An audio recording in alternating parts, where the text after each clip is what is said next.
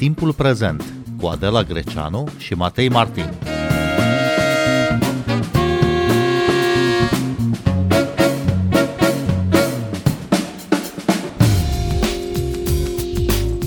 Întâlniri importante în contextul crizei din Ucraina au avut loc recent. Președintele francez, Emmanuel Macron, a fost în vizită la omologul său rus, Vladimir Putin, iar cancelarul german, Olaf Scholz, s-a întâlnit pentru prima oară cu președintele american Joe Biden. Bine v-am găsit! Noi suntem Adela Greceanu și Matei Martin și invitatul nostru este analistul de politică internațională Robert Lupițu, redactor șef al platformei Calea Europeană. Bun venit la Radio România Cultural! Bun regăsit, mulțumesc pentru invitație! Robert Lupițu, ce aduc aceste întâlniri care vin după mai multe runde de discuții între liderii ruși și liderii NATO și ai Uniunii Europene pe tema tensiunilor de la granița Federației Ruse cu Ucraina? A fost o nouă rundă de ping-pong diplomatic între Occident și Federația Rusă, acest ping-pong pe care l-am văzut uh, foarte activ în ultima lună. Suntem deja de o lună de zile în uh, pline desfășurări de manevre diplomatice și folosesc termenul de manevre pentru că de regulă este folosit în completarea unei fraze militare. Pe marginea propunerilor uh, de securitate ale Federației Ruse, știm foarte bine, prezentate în luna decembrie, la începutul lunii ianuarie au început aceste întâlniri între Occident și Federația Rusă, SUA, NATO, OSCE, Uniunea Europeană, diferite formate, discuții, am avut vizite la Kiev, vizite la Moscova, foarte multe. Acum, uh, președintele francez, uh, care a preluat și cârma Consiliului Uniunii Europene prin prisma președinției Consiliului UE, a întreprins o vizită la Moscova. A întreprins această vizită la Moscova pentru că uh, își dorește să devină un interlocutor european pentru problemele de securitate care, care apar și care au apărut din cauza acțiunilor Federației Ruse în principal.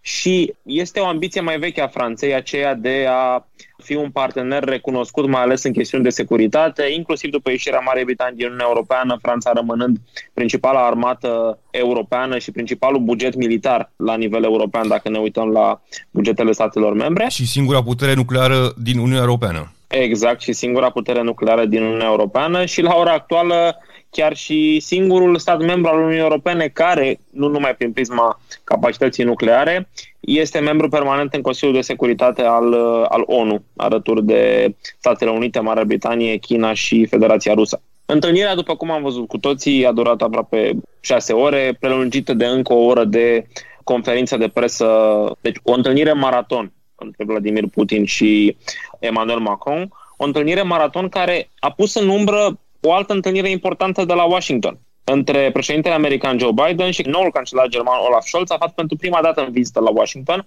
înainte de a merge la Moscova, Kiev și chiar la Berlin înapoi, unde trebuie să găzduiască o, o întâlnire trilaterală la triunghiul de la Weimar cu președintele francez și cu cel polonez. Și spun că a pus în umbră această întâlnire pentru că era foarte important să vedem la Washington cum se asezonează, dacă putem să-i spunem așa, viziunile Berlinului și Washingtonului în privința relației cu Federația Rusă sau în privința abordării pe care Occidentul împreună trebuie să o aibă în raport cu Federația Rusă. Deoarece dacă este o constantă pe care am văzut-o în ultima lună, este această constantă a faptului că NATO și Alianța Transatlantică au încercat să mențină unitate și fermitate în abordare, în așa fel încât Moscova să înțeleagă că orice incursiune militară în Ucraina va fi urmată de un răspuns coordonat și într-o deplină unanimitate și într-un deplin consens pe care aliații îl vor avea. Când mă refer la răspuns, mă refer firește la sancțiuni economice, eventual la întărirea posturii militare. Robert Lupițu, am văzut cu toții imaginea, e emblematică, la întâlnirea dintre Vladimir Putin și Emmanuel Macron de la Moscova, acea masă mare, lungă, distanța de fapt care îi separă pe liderul european de liderul din uh, Rusia. Poate fi redusă această distanță în plan simbolic și în plan politic? Bun, am văzut această încercare de a decodifica mesajele, și anume că Vladimir Putin a încercat să păstreze distanța tocmai pentru a arăta decalajul și diferența foarte mare uh, de parcurs pentru a ajunge la un, uh, la un teren comun, dar cred că nu era nevoie doar de această imagine sau neapărat de această imagine pentru a da acest uh, semnal, pentru că diferențele se văd foarte clar din declarații publice, dar uh, în egală măsură eu în contrapartidă am preferat să văd imaginea lui Emmanuel Macron intrând în acea încăpere, el se vede cu spatele într-o imagine blurată, doar conturat corpul său din spate și Vladimir Putin așteptându-l aparent relaxat. Însă este cât se poate declar că la ora actuală, în situația de față, nimeni nu este relaxat, nici măcar Federația Rusă. Deoarece, dacă în ultimii 30 de ani Rusia a intervenit prin forță, fie că vorbim de Republica Moldova, Transnistria, fie că vorbim de Georgia, Osetia și Abhazia, fie că vorbim de Ucraina, Crimea, Donbass, Luhansk, Federația Rusă a intervenit. Acum este un dialog cu armele pe masă, dar cu armele în așa fel încât uh, fiecare își etalează potențiala forță, fără a o întrebuința încă sau fără a o întrebuința sperând că își va atinge scopul și anume Scopul Federației Ruse este să redefinească garanțiile de securitate europene și arhitectura de securitate europeană, practic să limiteze orice extindere a NATO și să încerce să reîntoarcă status quo din secolul trecut, acele sfere de influență, pe când NATO și Statele Unite încearcă să se asigure că Federația Rusă nu reprezintă o amenințare la adresa securității euroatlantice. Este foarte interesant uh, jocul acesta pe care îl practică de ceva timp uh, Emmanuel Macron. Știm foarte bine că noi aici la, la București avem tendința de a privi cu reținere ce face liderul francez. Tocmai din această perspectivă, de ceva timp, uh, în analizele pe această zonă, încerc și o optică diferită și cel puțin în întâlnirile de aseară am plecat cu o concluzie, și anume că trei din cei patru lideri care aseară au discutat în formate bilaterale, și aici mă refer la președintele american Joe Biden, președintele francez Emmanuel Macron și cancelarul german Olaf Scholz, reprezintă state aliate ale României în cadrul NATO, da? și unele și Uniunea Europeană, care recent au anunțat decizii și au pus în practică decizii privind întărirea securității României. Statele Unite trimit 1000 de militari în România, înțeleg că primii 100 deja au venit. Franța s-a arătat dispusă să contribuie la prezența avansată a NATO la Marea Neagră și în România, chestiune pe care personal am decodificat-o și uh, apoi am văzut și anunțul ministrului de externe francez Jean-Yves Le Drian că vorbind de fapt despre dorința Franței de a conduce un grup de luptă NATO la Marea Neagră și în România, ceea ce înseamnă că România va căpăta o prezență mai sporită de talia prezenței aliate în Polonia și în țările Baltice, iar Germania a anunțat uh, recent prin vocea ambasadorului său că vor trimite avioane de luptă Typhoon Eurofighter pentru a sprijini forțele italiene la misiunile de poliție aeriană. Deci, Alex, să văd și această, și această imagine, dar, într-adevăr, rămâne cealaltă imagine imaginea în care SUA și Germania nu vorbesc pe o voce comună în ceea ce ține de Nord Stream 2, în continuare, și am văzut aseară, rămâne această imagine a lui Emmanuel Macron care a spus în mod repetat garanții concrete de securitate pentru Federația Rusă și ideea de dialog de a construi o nouă ordine de stabilitate și securitate în Europa, cei drept e foarte important de nuanțat ca să nu scoatem din context. Președintele francez a vorbit de aceste chestiuni printr-o reafirmare a arhitecturii OSCE, dar arhitectura OSCE este tocmai acea arhitectură pe care Rusia o provoacă și pe care Rusia vrea să o redefinească. Pentru că arhitectura OSCE este cea actului final de la Helsinki, în care s-au inclus alte principii de drept internațional în cele convenite după cel de-al doilea război mondial, vorbind de respectarea suveranității, de respectarea integrității teritoriale, neamestecul în treburile interne ale statelor, deci principii care guvernează din perspectiva relațiilor internaționale, guvernează între ghilimele de rigoare firește, relațiile dintre statele lumii. Deci sunt ambele perspective și cred că trebuie să le privim cu, cu prudență. Și perspectiva în care am avut acești aliați care au avut aceste dialoguri aseară, dar și din perspectiva diferitelor ruperi de ritm care uh, nu sunt în consonanță cu unitatea transatlantică. Am văzut foarte clar uh, la finalul întâlnirii și perspectiva lui Vladimir uh, Putin asupra ceea ce se întâmplă acum la granița cu Ucraina, pe care nu o dorește în NATO, pentru că o Ucraina în NATO ar presupune un risc în primul rând pentru Crimea, nu? Dacă Ucraina este acceptată ca membru al NATO, atunci Crimea este un teritoriu al Ucrainei atacat, nu? De Rusia. Cum vedeți această perspectivă asupra Crimeei și o eventuală cerere de recunoaștere a acestui spațiu ca fiind parte a Rusiei? E foarte complicat și e foarte complex, pentru că este clar că Rusia încearcă să obțină anumite garanții scrise, clare din partea NATO ca să arate că a câștigat. De fapt, ambele părți au nevoie ca aceste discuții să se încheie într-o formulă în care, să-i spunem, au nevoie să înțeleagă că ambele au câștigat. Și spun acest aspect pentru că Federația Rusă își dorește să cimenteze, dacă putem să spunem așa, vechea sa sferă de influență, în care nimeni să nu mai pătrundă. În această situație intră și Ucraina, Georgia, Republica Moldova, pe când Alianța Transatlantică trebuie să specifice cât se poate declar că politica sa a ușilor deschise și ceea ce a făcut în ultimii 30 de ani după încheierea războiului rece a fost această dorință de a cimenta de partea sa întregul spațiu de securitate euroatlantică bazat pe valori. Democrație, libertate, stat de drept. Tocmai din acest motiv sunt foarte complicate aceste discuții, pentru că fiind vorba de negocieri diplomatice, principala tușă de cerneală care se va da trebuie să fie făcută de ambele părți, așa cum văd cele două zone, în așa fel încât fiecare să iasă câștigător din această chestiune. Adică să fie un win-win situation, nu un joc de sumă nulă, în care câștigul este pierderea celuilalt și viceversa. Asculți timpul prezent! Timpul prezent e un talk show zilnic despre politică, societate și cultură difuzat la Radio România Cultural. Ne puteți asculta pe Apple Podcasts, Google Podcasts, Castbox, Spotify și altele. După întâlnirea Joe Biden-Olaf Scholz, președintele american a spus uh, răspicat că dacă Rusia invadează Ucraina, nu va mai exista Nord Stream 2, controversatul da. proiect care încă nu a fost pus în funcțiune, construit pentru a aduce gaz rusesc în Germania. Ce înțelegem din poziția cancelarului uh, german cu privire la Nord Stream 2? Din poziția cancelarului german înțelegem uh, două aspecte. În fapt, din poziția Germaniei înțelegem două aspecte. Înțelegem că este o tensiune în noua coaliție de la Berlin, pentru că ministrul de externe la Baerbock, care este reprezentant a verzilor, deci prin urmare înclinați spre metode și surse de aprovizionare energetică regenerabile în concordanță cu noile obiective climatice ale Uniunii Europene, respinge prin natura filozofiei sale politice orice fel de proiect, indiferent că se cheamă Nord Stream 2, indiferent că e alt gazoduct, care poate contribui la poluare nu? și la neatingerea acestor obiective.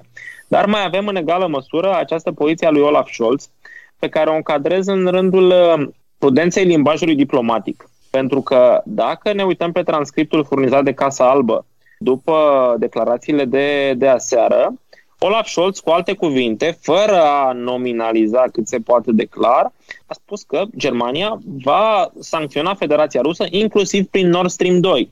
De ce spun acest lucru? Pentru că în formula pe care a adoptat-o Olaf Scholz în declarația de aseară, și dați-mi voie să, să citez, spune vom lua aceste măsuri împreună cu aliații noștri, cu partenerii noștri, cu SUA și vom lua toate măsurile necesare.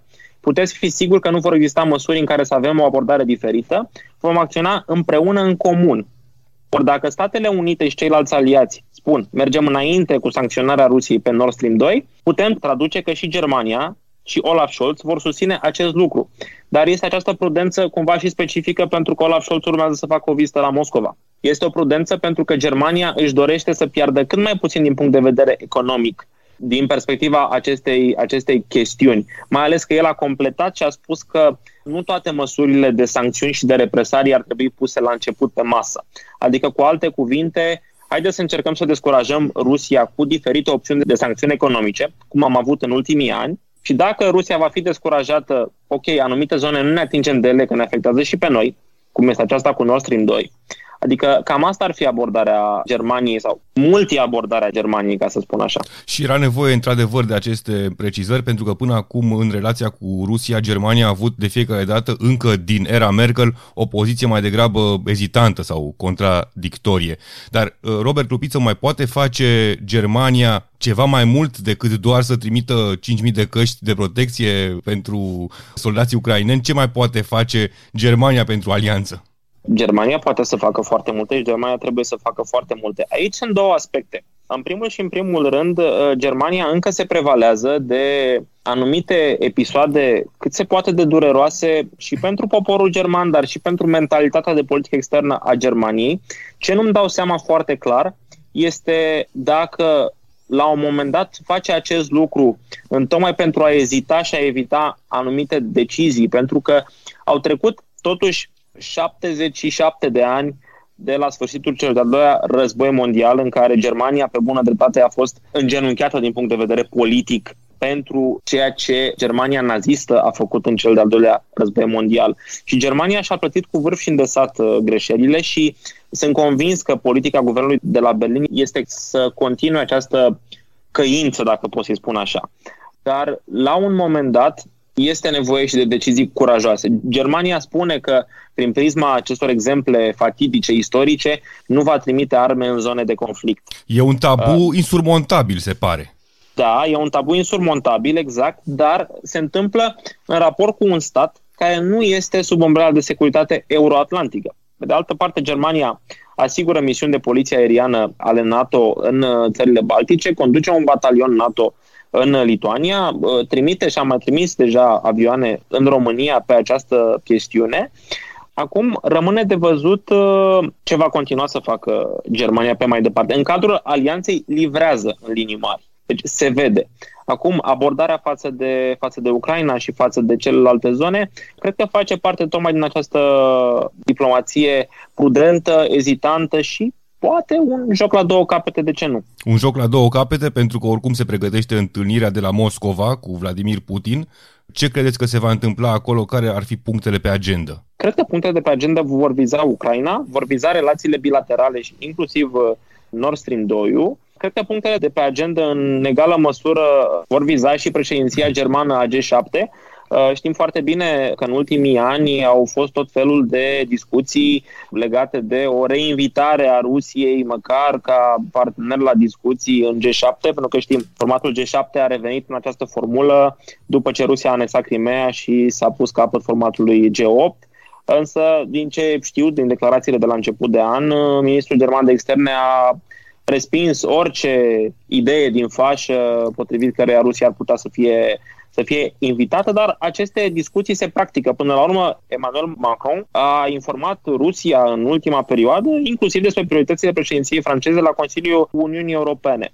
Deci, cam acestea ar fi temele, însă de ce este important, iarăși, într-o altă perspectivă, să nu uităm că Olaf Scholz este primul cancelar uh, german uh, de sorginte social-democrată după Gerhard Schröder, obișnuit cu sinecurile rusești, ultima chiar în urmă cu o săptămână când a fost numit în Consiliul de Administrație, Consiliul de Conducere al Gazprom.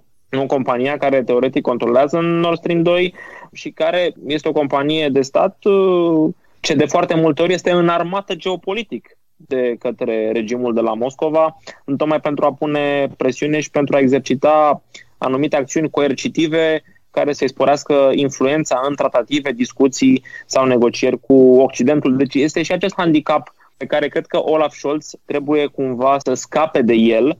Nu știu dacă va reuși să o facă la Moscova, ar putea fi un teren bun, dar cert este că trebuie să o facă în raport cu aliații și partenerii, și din Uniunea Europeană și din NATO. Putem spune că după cele două întâlniri de ieri, Emmanuel Macron, Vladimir Putin și Olaf Scholz, Joe Biden, Occidentul vorbește pe o singură voce în uh, această discuție referitoare la criza ucraineană?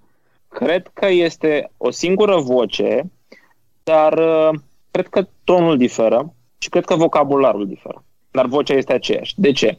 Pentru că uh, exact paralela pe care am făcut-o adineauri cu Joe Biden spunând dacă Rusia invadează Ucraina, vom pune capăt Nord Stream 2, versus și a spus Olaf Scholz și anume că suntem alături de aliați, vom acționa în comun cu toate măsurile. Deci cam asta ar fi diferența. Vocea este, dar cred că diferă tonul, limbajul și uneori chiar și abordarea. Se tot vorbește despre sancțiunile pregătite de SUA și Uniunea Europeană pentru Rusia dacă aceasta va invada Ucraina. Cât contează pentru Rusia aceste amenințări? Dacă regimul de sancțiuni va fi similar celui pe care îl vedem de 8 ani încoace reînnoit din 6 în 6 luni, și din câte am înțeles, am văzut de foarte multe ori ocoliți deja prin diferite tertipuri, cred că nu va produce niciun efect. Acum, dacă Federația Rusă insistă să stea la masă și să nu acționeze militar, deși putea deja să o facă, acum să vedem dacă tempoul uh, pe care președintele chinez Xi Jinping l-a cerut ca să nu umbrească performanțele Jocurilor Olimpice de iarnă de la, de la Beijing este doar un tempo și Rusia ar urma să intervină militar după Jocurile Olimpice de la, de la Beijing, deci probabil după 15-20 februarie, sau pur și simplu spectrul amenințărilor acestor sancțiuni este atât de puternic încât reține Federația Rusă la masă, la masa discuțiilor. Întrebarea ar fi acum ce mai poate face diplomația, cam care ar mai fi resursele disponibile pentru dialog diplomatic? Cred că resursele disponibile pentru dialog diplomatic au două fețe. Fața publică, întâlnirile pe care le vedem, declarațiile de acolo și comunicatele care reies și fața specifică ușilor închise, unde acolo probabil se va discuta punct cu punct ce vrea fiecare parte și cum pot fi ele armonizate. Armonizarea din perspectiva mea ține de cum fiecare parte va putea să traducă un eventual rezultat, nu știm dacă se va ajunge la el, dar cum va putea să-l traducă ca pe un rezultat uh, bun Rusia pentru sine, Occidentul pentru securitatea europeană. Cred că dacă se va ajunge la orice fel sau orice formă de înțelegere, felul în care aceasta va fi comunicată la Moscova sau de la Moscova va fi Rusia a obținut ceva, garanții de securitate, iar Occidentul cred că va puncta prezervarea securității europene ca obiectiv atins, dacă se va întâmpla acest lucru. Rusia insistă că nu vrea război, că vrea detenționare pe cale diplomatică, dar cerințele sale sunt de neacceptat pentru NATO. De fapt, ce vrea Vladimir Putin? Vladimir Putin vrea să prevină orice urmă de extindere a NATO în Europa de Est. Are deja și susținerea Chinei, pentru că Vladimir Putin și Xi Jinping au adoptat o declarație comună în care pentru prima dată China se alătură Rusiei și cere alianței nord-atlantice să nu se mai extindă o cerință pe care NATO a respins-o categoric, chiar luni, și dorește ca NATO să-și retragă trupele și echipamentele militare din Europa de Est, care a aderat la NATO, partea Europei de Est, care a aderat la NATO după 1997, inclusiv uh, România. Deci, practic, o restaurare a sferelor de influență. Ce dorește Occidentul? Occidentul dorește transparență militară, reducere a riscurilor, deci consultări comune și pe linie militară și pe linie politică, o linie de comunicare directă și politică și militară, tocmai pentru a nu mai exista astfel de tensiuni. SUA în principal și NATO în secundar doresc recalibrarea sau reafirmarea sau retrezirea, dacă pot să spun așa, a procesului de negocieri pentru un acord de stabilitate strategică, adică un acord care să înlocuiască defunctul tratat privind forțele nucleare intermediare care a fost uh, aruncat la coșul istoriei prin retragerea SUA și a Rusiei în urmă cu 2-3 ani. Și, în egală măsură, este această chestiune pe care Occidentul o susține în continuare, și anume faptul că fiecare stat, chiar dacă nu este în NATO sau nu este în Uniunea Europeană sau nu face parte din alte forme regionale de cooperare, are dreptul suveran de a-și alege propriile opțiuni de politică externă și de, și de securitate. La ce să ne așteptăm în viitorul foarte apropiat? Să ne așteptăm la continuarea acestor discuții pe multiple și pe diferite paliere. Să nu uităm că săptămâna viitoare uh, va avea loc o reuniune ministerială a ministrilor apărării din statele membre ale NATO. Atunci am, am putea să vedem o primă oficializare a viitoarei decizii care va consfinți prezența franceză în România, prezența militară franceză în România sub un batalion sau un grup de luptă NATO. Să nu uităm în egală măsură că săptămâna viitoare vom avea și un summit Uniunea Europeană, Uniunea Africană. Poate tangențial liderii europeni se vor întâlni și în formatul lor pentru a discuta aceste provocări legate de Federația Rusă. Să ne așteptăm uh, la o nou moment recrudescent al declarațiilor diplomatice weekendul uh, 18-20 februarie, când va avea loc conferința de securitate de la München, chiar dacă într-un format ușor hibrid din cauza pandemiei, dar acolo vor fi prezenți lideri, fie virtual, fie la fața locului și vor emite poziții, declarații, poate vor fi și discuții tăt negocieri și așa mai departe. Deci cam asta ar fi în următoarea perioadă, să zicem următoarele 10 zile, pentru că la momentul la care ne aflăm este destul de dificil să proiectăm ce se va întâmpla pe un timp mai, uh, mai îndelungat. Robert Lupițu, mulțumim pentru interviu. Mulțumesc și eu. Noi suntem Adela Greceanu și Matei Martin. Ne găsiți și pe platformele de podcast. Abonați-vă la timpul prezent pe Apple Podcasts, Google Podcasts și Spotify. Cu bine, pe curând!